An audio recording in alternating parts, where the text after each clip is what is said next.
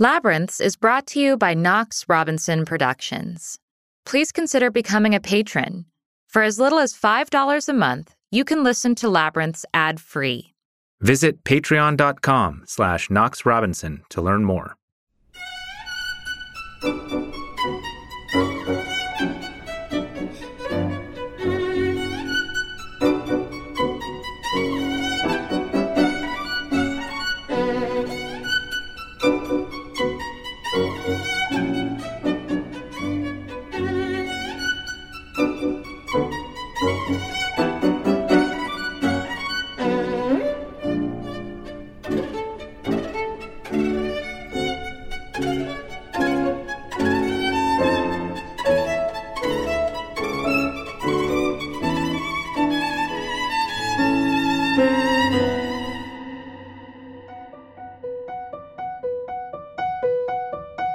Feeling lost?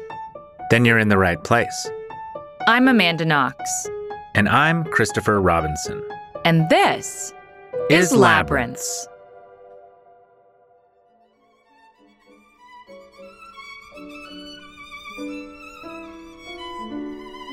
That was Maya Shankar playing La Campanella by Paganini. She was 13 years old at the time. I don't think I was that talented at anything by age 13. violin was the centerpiece of my childhood. So I, from the time I was six, I was absolutely infatuated by the instrument and was hoping to become a, a, professional. So when I was nine, I started studying at the Juilliard School of Music in New York. And then when I was a teenager, Itzhak Perlman asked me to be his private violin student. And for me, that was an incredible vote of confidence because when you're in these kinds of really competitive settings, you naturally feel profound imposter syndrome.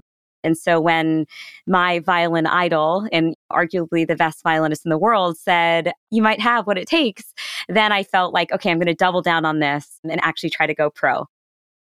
It's hard to overstate just how much a part of my identity the violin was. I mean, to this day, if you look at my body, my right shoulder is slightly elevated compared to my left because of all the years that I spent playing the violin, and my spine is slightly curved. You know, my body literally grew around the ergonomics of the instruments. The violin felt like an extension of my body. But that would all change one fateful day when Maya was 15 years old.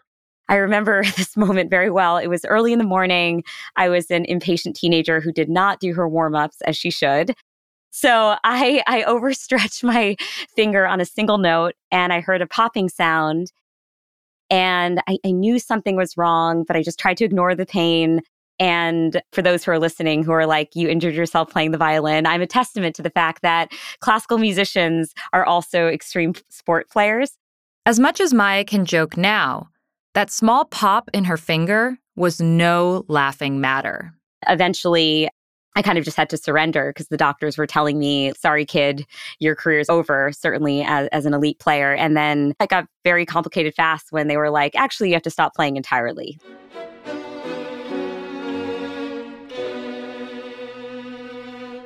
I can imagine how, if you start out becoming a precocious professional violinist at such a young age, you might just sort of take that identity for granted. You're completely right. As kids, unless you're extremely precocious, you don't ask yourself questions like, What is my identity? Does this thing define me or not? until you lose the thing, which is exactly what happened in my case. And then I fell prey to what's known in cognitive science as identity foreclosure, which refers to the idea that we can become very fixed, especially in adolescence, in a very specific identity. And then that can prevent us from exploring other paths. And because I never examined my identity and the violin just happened to me, I hadn't had the cognitive wherewithal to know that, hey, maybe I should diversify my interests. It just clung on to me and I clung on to it. So when I lost the ability to play, I had a bit of an identity crisis. I didn't know who I was without the violin. I just remember asking myself as a teenager all these existential questions like, who am I? What is my purpose on this planet? What do I do? It was around then that Maya stumbled into something that would shape her life for years to come if you'd asked me as a kid, Maya, do you dream of being a cognitive scientist? I would have said no, primarily because I didn't even know that was a thing. And then I discovered an old course book from my sister. It was a book that she had read in college and it was in, in my parents' basement by Steven Pinker and it was called The Language Instinct. And it basically mapped out our incredible ability to understand and produce language. When the author pulled the curtain back and reveal the incredibly complex cognitive machinery that's operating in order to give rise to this ability, I just felt in awe of this organ, our minds, right? And you start thinking, how could I have taken this for granted? Because you think about the fact that you guys have this beautiful, adorable young baby, but as she grows older, you're not going to sit her down for grammar class every morning like hey let me teach you what a gerund is. Well we might but, but we're we're outliers. Yeah. Instead eureka is going to take in a stream of auditory information in the form of you speaking and there's nothing that demarcates one word from the next right? And then she might hear multiple languages and effortlessly pick those up. And so of course it's remarkable that we have this ability. And, and again it was just only in reading this book that I really appreciated what's behind this. And then that led me to ask all sorts of other questions like, well, what's behind really complex decision making? What's behind all the heuristics that we use, the shortcuts that we use in everyday life just to like get around in this world in a way that doesn't completely overwhelm us? So I just became fascinated by language acquisition. And then when I got to college and discovered that there was a cognitive science program, which was actually pretty rare at the time. So I was taking classes in philosophy, neuroscience, psychology, linguistics, computer science, biology. And basically, you ask a fundamental question about the mind, but then you're approaching it from this multidisciplinary perspective. I lit up with all these big questions like how do we perceive objects? I studied visual perception and I worked with non human primates and humans alike and was just allowed to ask all these fascinating questions about how our minds work. It sounds like that was your path out of feeling lost in the wake of this injury. How long was that period from the moment you injured your finger until you realized you had a new passion and something to devote yourself to? That's a great question, Chris. The feeling of being lost persisted for years.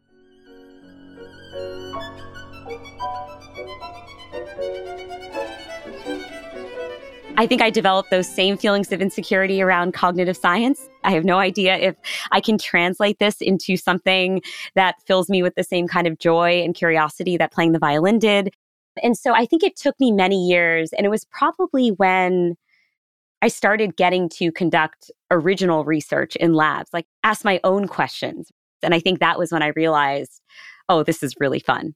And I find myself thinking about this topic in my free time, which is often a really good sign that you love something. Once I lost the violin, I realized it was much more sturdy for me to attach my identity not to specific things, but instead to the features of that thing that brought me joy and that filled me with passion. And so when it came to the violin, ultimately what I realized is that it was human connection that drove me. I loved the idea that I could forge this deep emotional connection with my audience, oftentimes a room full of strangers within moments, and could potentially make them feel something they never felt before. And realizing, ah, okay, that's what makes me tick. I love understanding what it is that gives rise to human connection. I love understanding what it is that motivates people and what makes them tick and how they bond with one another. And so that was the intentionality that I brought to the cognitive science piece, which is, oh, this is a vehicle for me to explore this underlying passion I have, which is human emotional states and connection and what drives us. And so, even though I have worked in public policy in the Obama White House and worked at the UN, and now I have this podcast, A Slight Change of Plans, there is this through line, which is a desire to forge this kind of emotional bond with other people that has persisted.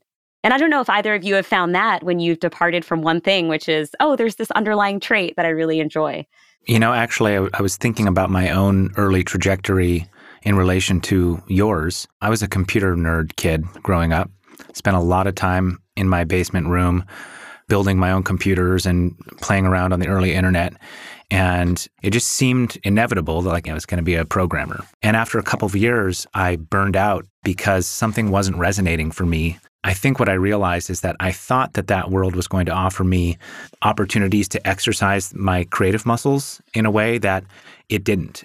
I spent a lot of time doing rote work programming. There's definitely creativity to it, but it takes a long time to see any measurable result. And maybe I just wanted more immediate fulfillment. You can write a line of a poem and it can be beautiful and it can be a terrible poem, but that one line is still good. Whereas if the program doesn't compile, you have nothing.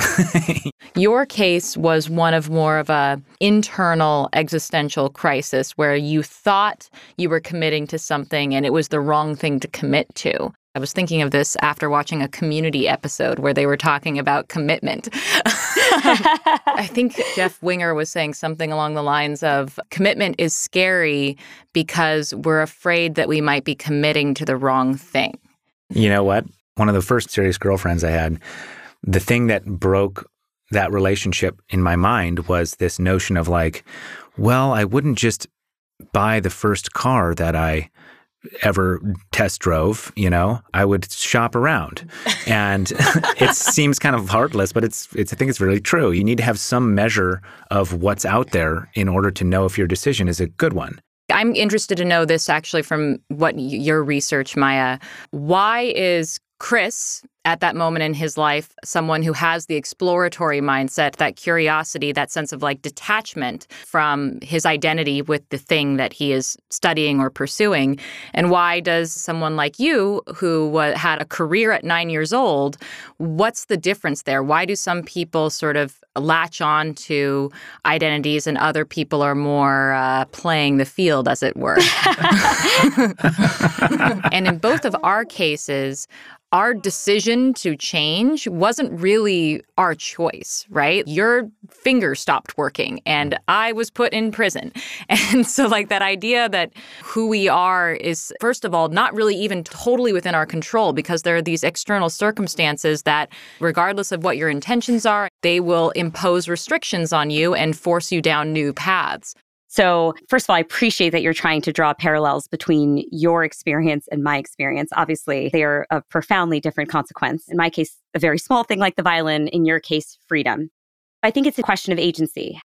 So, there's the the willed desired change, which is what you're seeing in Chris, right? So he is realizing computer science is not for me. I'm going to explore this other space. The girl's not for me. I need to explore girl 3.0. and then there's the unwilled, forced upon change, right? So something that mirrors your experience, Amanda. We can assume in the face of an unwilled change that there's going to be exclusively negative outcomes.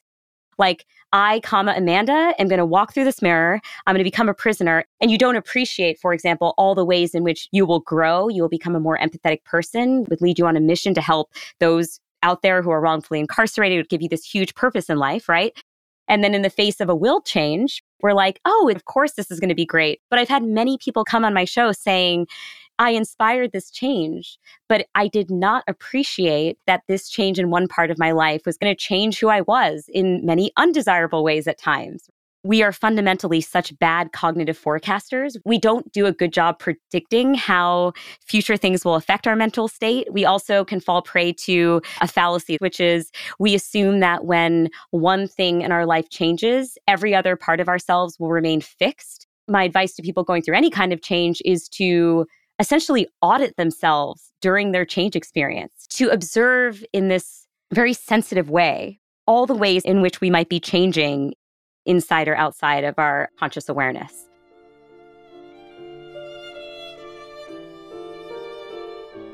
I just have one more question about the violin, which is Was sadness a big part of your experience of losing that? And did that persist? Does any thread of sadness still persist for you when you think about the violin and the world of the violin?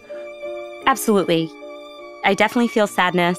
I can hear other instruments in performance with some ease, like a clarinet concerto, but my heart aches when I hear a violin performance, especially when they're playing any piece that I felt an emotional connection to. I feel nostalgic, lusting after the experience that I had. Actually, just last night, my three nieces were over. They're quite young. And my brother and his wife were like, hey, do you want to hear Auntie Maya play the violin? So we pulled up all these old recordings from childhood. And I'm watching myself And it's very bizarre. It's almost like I'm watching a different person altogether. But you could just see that I was entering these flow states. I don't know. I probably romanticize it, but I definitely feel sadness. I definitely have some pause when it comes to buying a concert ticket, even for my favorite musicians. And I think there's an acceptance there that there'll always be a twinge of sadness. And then you try to channel whatever else you can into gratitude. And in my case, there's a profound gift in childhood of being handed something that you fall in love with that fills you with a singular kind of focus that I think is otherwise hard to find when you're a kid and you're distracted by lots of different things. I feel gratitude that I knew what that felt like. So I can at least strive to find it in, in other parts of my adult life.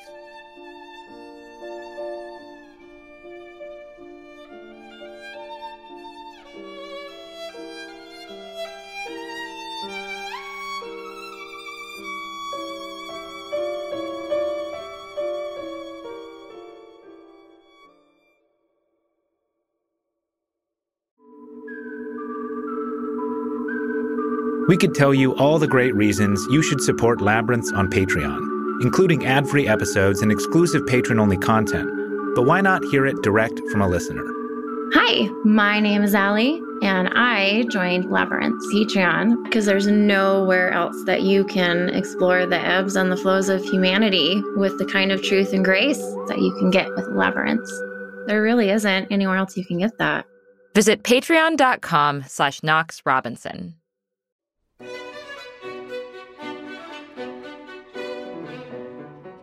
I got my doctorate overseas, and then I did a postdoc in the States in cognitive neuroscience. I, I, was at Stanford at the time. And this was again one of those moments where I was like, finally got it figured out, folks. This is my new career trajectory. Actually, Chris, I think we had a very similar experience. So I remember I was in the basement of an fMRI laboratory. I was doing some very in the weeds research on olfactory perception and the effect of, on decision making. And I was scanning brains for like five hours at this point in this dark, windowless lab. And I remember thinking, oh my God, this is not a good fit for me. I'm a really social person. I love working on teams.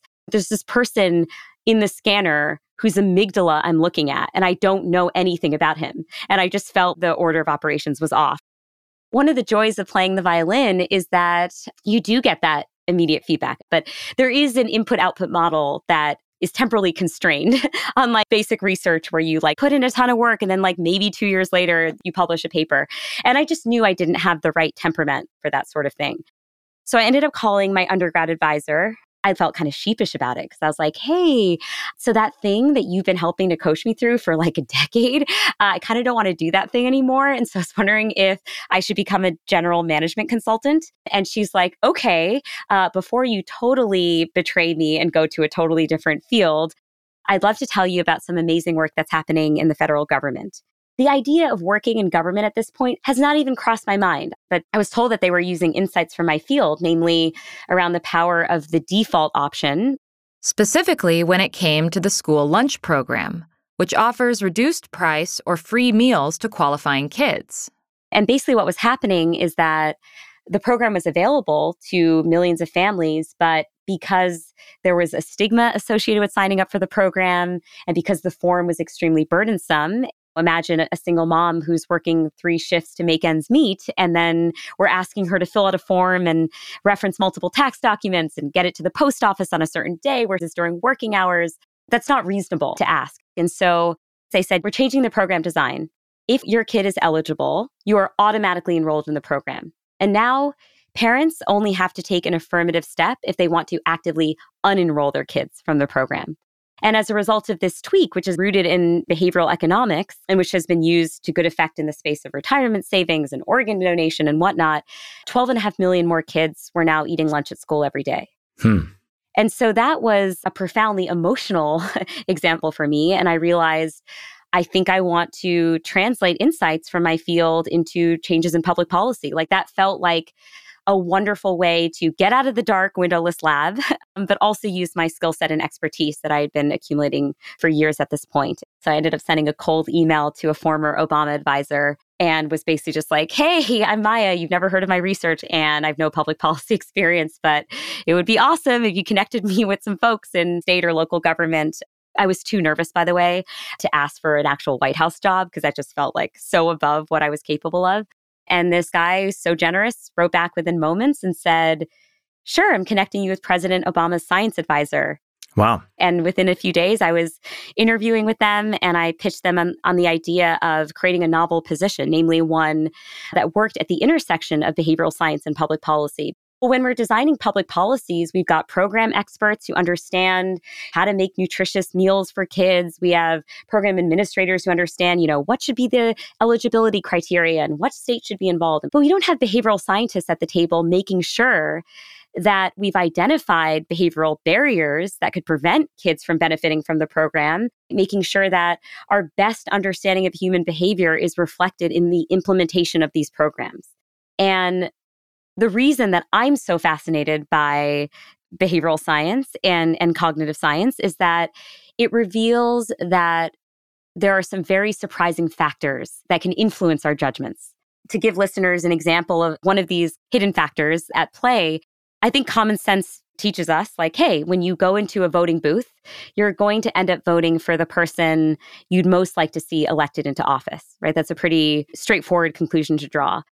But what research shows us is that the order in which the candidates' names appear on the ballot can exert a disproportionate impact on voter behavior, especially in low information environments. So, obviously, if you're going in for a presidential election, um, you're probably going to know the primary candidates, and, and this effect won't exert itself. But in lower voter information environments, the order in which the candidates' names appear has a profound impact on behavior. And in Texas, they found that when a candidate's name was listed first on the ballot, that candidate received a 10 percentage point boost in vote share relative to when they were listed last. This is a great example of how we are being nudged by an irrelevant factor. It should not matter the order in which these names appear, and yet it is exerting an influence. And so the policy design solution to this is well, we should randomize the order in which the candidates' names appear across ballots, which is what a lot of states have done.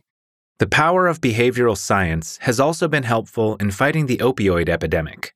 So we've talked right now about changing a program from an opt in to an opt out. Well, there's a lot of cases where there's a default setting which is suboptimal. So let's take over prescriptions of opioids as being one potential problem. So, Chris, you've just had a major injury. You were working out too much. You dropped a dumbbell on something. And then you go to the doctor and you're like, I have such acute pain. Give me the prescription, right? Mm-hmm. Now, a lot of times the doctor is going into some sort of electronic system where there's a, there's a, preset number of pills listed in the system, right? So it's like, okay, Chris has come in, there's a default number, 30 pills, and off you go.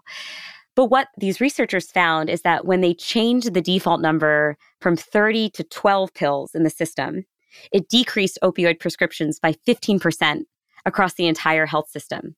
And this is a, a, wonderful example of the power of behavioral economics because you're not denying any agency or freedom to the doctors, right? They can absolutely go into the system and change that 12 to 30 if they believe that you need 30 given the intensity of your injury. But what you are doing is inspiring a moment of cognitive reflection where the doctors are thinking to themselves, what is really the minimum viable dose here? Right. And so I think this is such a powerful example because, again, it's a very subtle tweak in the system that can lead to profoundly positive consequences.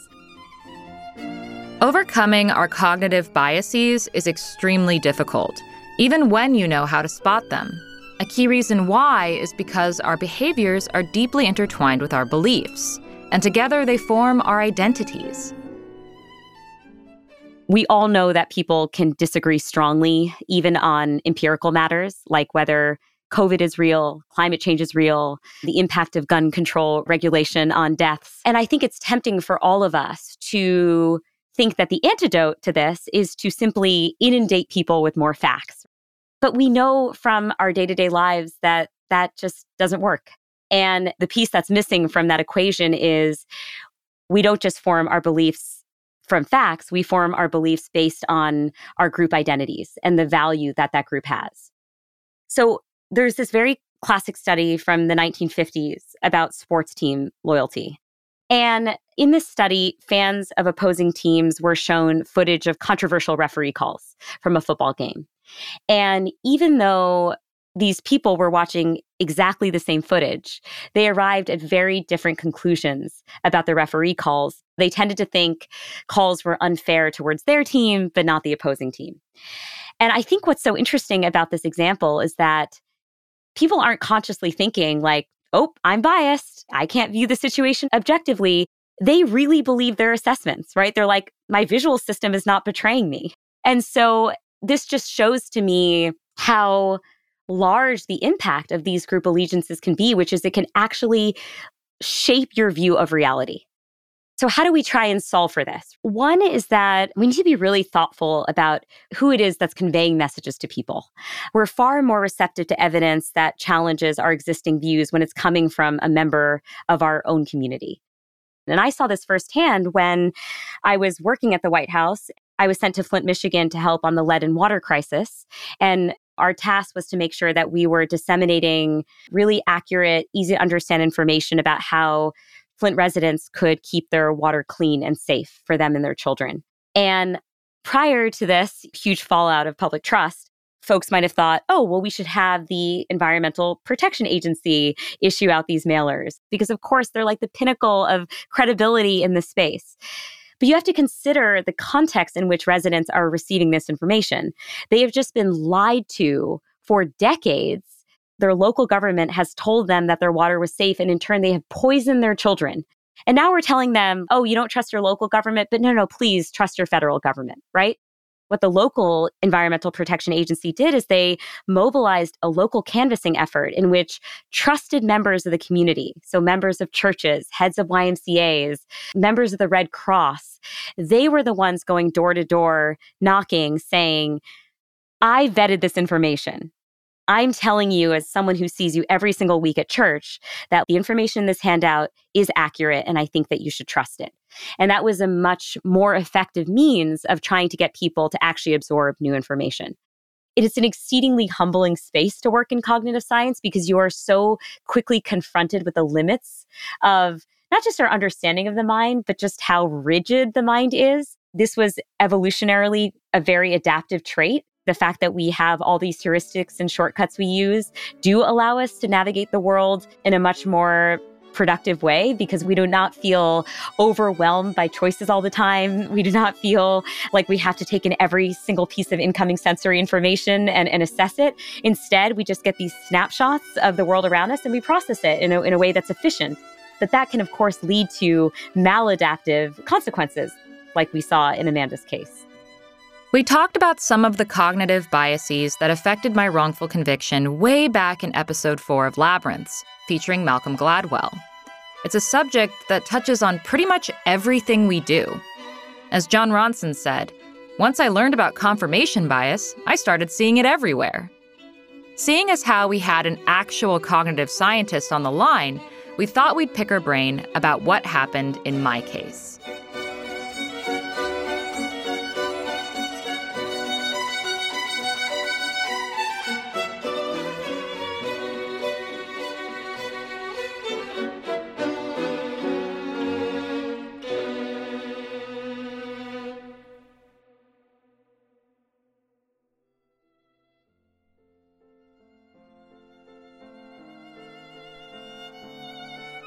One of the things that first connected us with Maya was an essay Amanda wrote about the many cognitive biases that played a role in her wrongful conviction.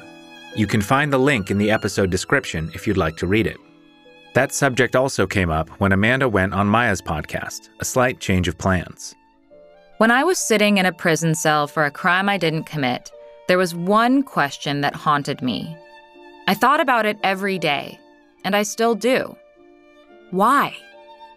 It didn't seem right to me that the police, my prosecutor, the Italian jury, the international press, or the thousands of people the world over who believed I was guilty were, well, evil. No way. So, why? This question led me to study cognitive bias and how well intentioned people can reach false and harmful conclusions.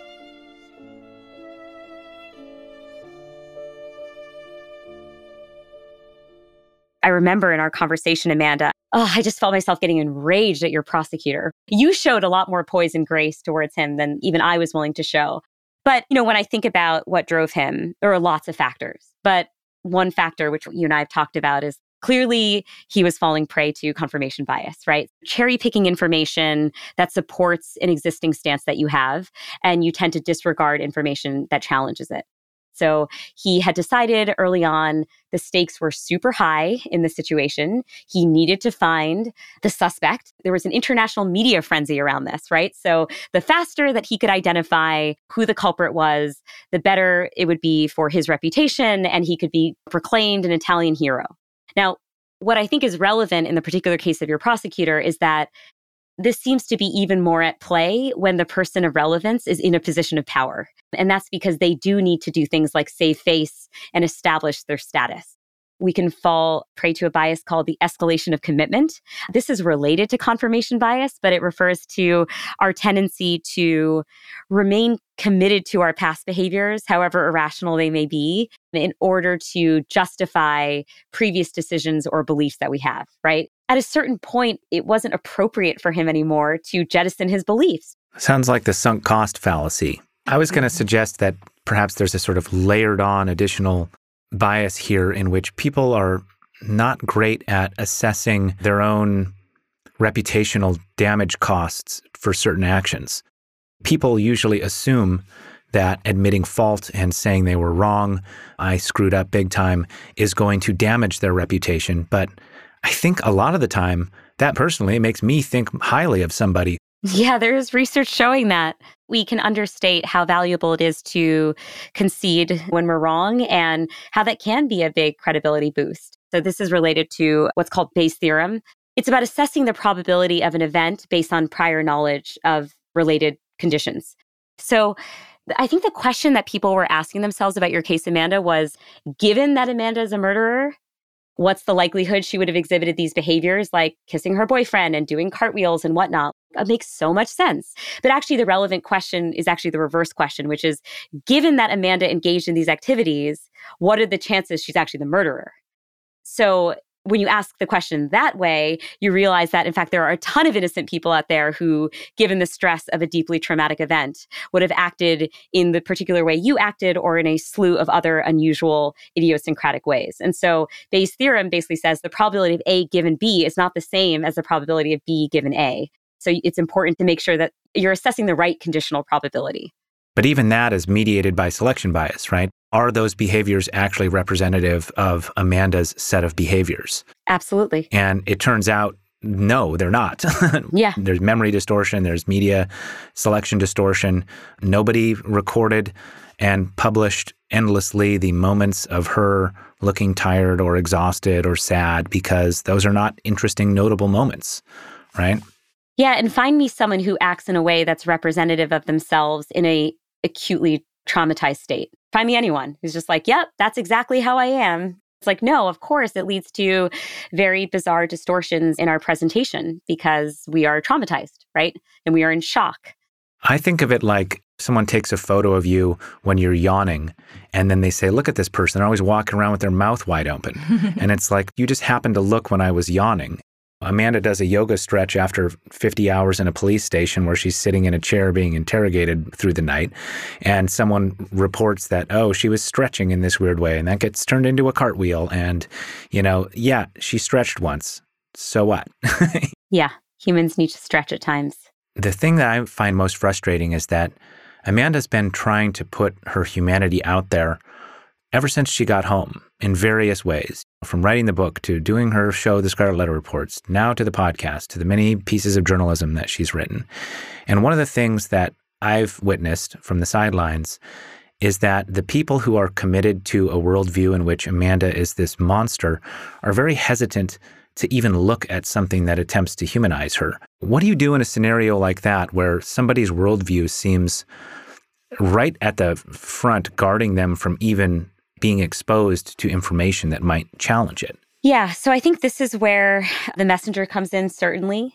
And what I would say about that is there's huge power in the convert. So identifying people who used to think a certain way about you, but have seen the light and have now changed their minds about you, those are your most effective advocates because they can go out into their respective communities and say, hey, I can relate to you because we used to think the same way. But let me show you the psychological journey that I went through to update my thinking. And the Department of Homeland Security is using this technique all the time. They combat terrorist recruitment by using former terrorists. Right. In the wrongful conviction community um, or the innocence community, the most powerful allies that any of these professional scientists and criminal defense attorneys can have are former law enforcement or former prosecutors. Right. So when you find that advocate, having them share the article with the person is going to make a big difference. But it's also about figuring out who's considered an authority figure to the person of interest. We know that we as humans assign greater accuracy to the uh, opinions of an authority figure. We're far more influenced by them for, for better or worse. And I think in the case of Amanda, the people who were assessing your case was a very bad thing that happened because certainly for me growing up, I had so much deference towards government institutions. I'm like, oh wow, the the CDC said this, or like, oh, the World Health Organization said this, and then at some point you realize, oh, these are just people. Mm-hmm. People comprise these institutions and they're all fallible and they all fall prey to their own sets of cognitive biases. And so people were probably being deferential to the judge and the prosecutor and all these other high ranking officials in the court systems, not realizing that they're also just humans like the rest of us who are flawed in their own ways. But Chris, the upside of the authority figure is that if you can figure out who does carry authority within a social group, people will be most impressionable when the information is coming from those sources. There's going to be a constituency whose minds you will never change. One of the profound things that Amanda shared with me on a slight change of plans is when she said, I realized that in order for me to have a healthy, satisfying, fulfilling life, it's actually not necessary that I convince every single person out there that I'm innocent. It made a huge impression on me because essentially what you need to ask yourself is what are the necessary conditions for my own happiness?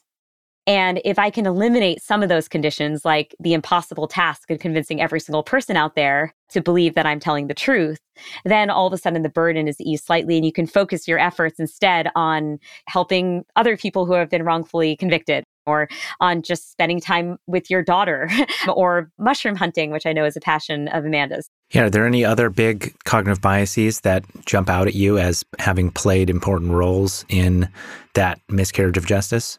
Maybe the final one that I would want to share is around the impact of the labels that we assign to others and that we assign to ourselves.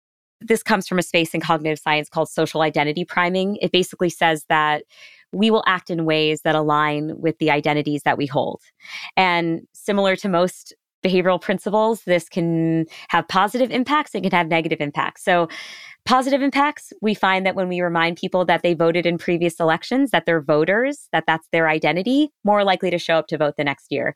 When you remind donors of the Red Cross that they have a history of being donors, that they uh, are charitable individuals, they're much more likely to not only donate in following fundraising drives, but are actually more likely to donate more money. They actually become more charitable. It's not what you've done, but who you are. Who you are, exactly. Uh, now, the downside is that when you assign people labels that are not consonant with the people that they aspire to be, those labels can really hold them back. And I also saw this to be the case when I was working in government. We were helping design reentry guides for people who had been formerly incarcerated. Amanda, as you might be acutely aware of, the transition from prison life to civilian life can be a very jarring one associated with all kinds of psychological obstacles and also just practical ones like I need to get a driver's license. I need to get a social security card. I need to make sure I have health care, right? And so we were designing these guides and noticing that there was harmful language that was being used in the guides, referring to people as ex prisoners, ex convicts. Like that is not productive. That's not going to help them assimilate back into their communities. So we changed the language to forward looking identity labels like community members, job seekers, returning citizens. That is the kind of forward looking language that will help people stay aligned with their own goals for themselves, right? So that they're acting in ways that are consonant with those identities. And Amanda, you said at one point you had just been defined a prisoner. And you said you engaged in a very quick psychological shift. I remember that. You said it was a very fast thing that happened. And you're like, I guess these are my people. I guess this is my community. Now I need to find how to contribute. And so we could see how quickly that label affected your own self perception, your own actions, right? And that's not to say in that moment it was good or bad. I mean, it was maybe very protective for you to have goals in the prison environment to help others, to feel that you were using your skills but it at least shows how much these social identities can penetrate. And it wasn't just Amanda facing the new identity as convict, but those who put her there who were attempting to preserve their prior identities as purveyors of justice and social order. So, how do you reach someone when their very identity is wrapped up in disbelieving you or viewing you as a villain? one reason why folks can often find themselves at an impasse where both sides are throwing information at the other, it seems like no progress is being made, is that we can often unintentionally, sometimes intentionally, question the other person's humanity in the process of having this kind of discourse. And as satisfying as that feels on an emotional level, because you just want to tell them, how could you possibly think this about me? Like, I, Amanda, am innocent. You, you feel exasperated. Uh, it can backfire. Right. I interviewed Megan Phelps Roper. She was part of the Westboro Baptist Church, which is often considered, you know, one of America's greatest hate groups. And she was one of their most ardent vocal advocates and supporters. And people started engaging with her on Twitter in a very non confrontational way. They tried not to question her fundamental humanity. They tried to ground arguments in ways that affirmed her moral values rather than threaten them. This is the notion of moral reframing. So rather than saying, Megan, what you think is absolutely completely crazy, you say, hey, I'm going to take some of your values as fixed and I'm going to try to reframe my arguments in ways that align with those values, but still show you the light. And then similarly, I would say is almost just as important in a case like Amanda's to remind people of Amanda's humanity because as you've mentioned you have this doppelganger walking around who's not even you this person that people are spewing hate and vitriol towards who doesn't even exist and reminding people you also come from a loving family. Like you have a lot of people in your life who care for you. You share a lot of the same values with some of your greatest skeptics and detractors, right? You're a mother now, right? You're a loving wife. And so sometimes, again, our cognitive bias is to just create the shell of a human being, assume that they have some sort of essential qualities that are immutable, and we just fail to update on the shared humanity piece of things. I know what it feels like to have others completely fail to see my humanity. And that's motivated me to try as hard as I can to see the humanity in others, even when we deeply disagree on something and even when they've dehumanized me. But practically, how can you convey all that? There are some techniques coming out of the mo- motivational interviewing space that can actually help reaffirm people's sense of humanity while you're having this kind of discourse. One is you try and increase your question to statement ratio. So rather than talking at the person a lot, you show genuine curiosity for the person's views and why it is that they might have arrived at those views. So instead of saying, like, Amanda, you think this, Amanda, you think that, I'm saying, Amanda, why is it that you think this way? Did your mom teach this to you when you were growing up? You make sure that it's coming from a place of curiosity. Another thing that you can do is to restate in your own words what the other person has just said to you to show that you're hearing them.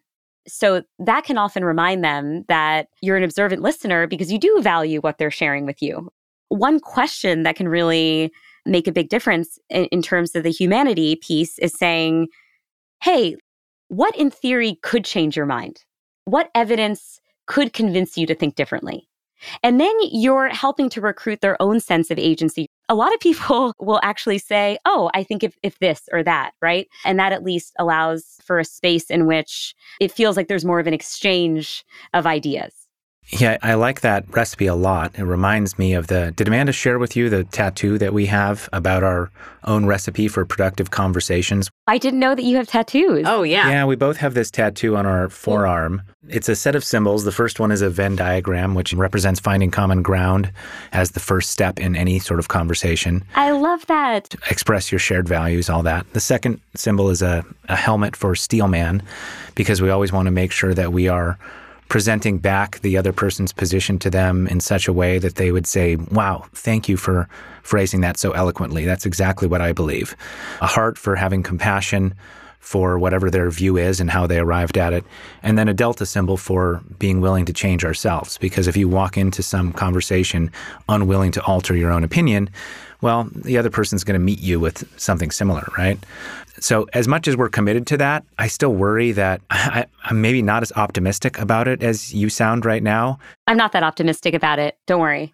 It's a very hard thing to do. Well, first of all, you have absolutely warmed a cognitive scientist's heart with your tattoos. So thank you for making my day. I will also say that my husband, Jimmy, and I have tried to elevate admitting that you're wrong and, and changing your mind to like this privileged status in the house. So every time one of us admits we're wrong, they get a huge pat on the back and they're showered with praise. So we really try to incentivize changing your mind as a core trait that we admire and respect in the other person. I, I would say that changing minds is one of the most intractable problems that exists within the field of cognitive science, behavioral science, like by a mile. The reason that I'm optimistic is only because at least we're starting to scratch the surface. At least we're starting to understand some of the underlying causes, that there are certain techniques that are evidence based uh, that people are putting into practice and that seem to be working. They are not foolproof. They will not work in lots of situations, but it's giving us some food for thought in the way of how we approach the proverbial Thanksgiving dinner even if changing others' minds, separating their beliefs from their personal and tribal identities, is an exceedingly difficult problem, learning to spot the cognitive biases that shape our beliefs also changes us. It not only makes us better thinkers, but it can make us kinder. Studying the human mind, in my experience, has been the greatest empathy builder. It gives me an appreciation for why it is that people seem unresponsive to facts and empirical evidence.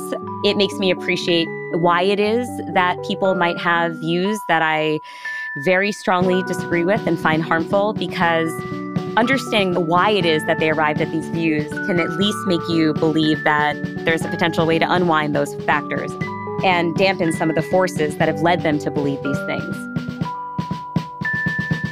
Man, can you imagine if everyone studied cognitive bias in school? I might be suffering from the optimism bias, but that sounds like a great idea.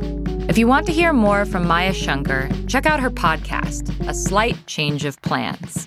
Next time, Amanda meets one of her literal doppelgangers. What could that mean? Stay tuned to find out. In the meantime, get lost with us. Find us on Twitter at Amanda Knox at Man Under Bridge. And why not give in to the sunk cost fallacy? You've devoted so much time listening to Labyrinths, that's got to be worth five stars. This episode was written, edited, and sound designed by us, with additional editing by Eric Carbonara and theme music by Josh Budo Karp. baby makes everything harder. I mean, totally. I was like, I can't believe they even have podcast interviews scheduled with a child at home. so consider me impressed long term. Yeah, I might have to step out if she makes too much noise. Well, I'll probably I'll take her if she gets okay upset. Right. Yeah. Right. No. Well, I hope I'm not too distracted because your little one is extremely cute. and they're not always cute. Like there are some very not cute babies. Yeah. And so, yeah, Eureka's like 99th percentile, I would say. Oh, well, thank you.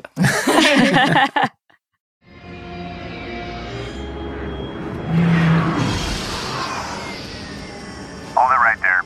Let me hear your ad. These aren't the ads you're looking for. These aren't the ads we're looking for. This podcast is listener supported. This podcast is listener supported. Visit patreon.com slash Knox Robinson patreon.com slash Knox Robinson.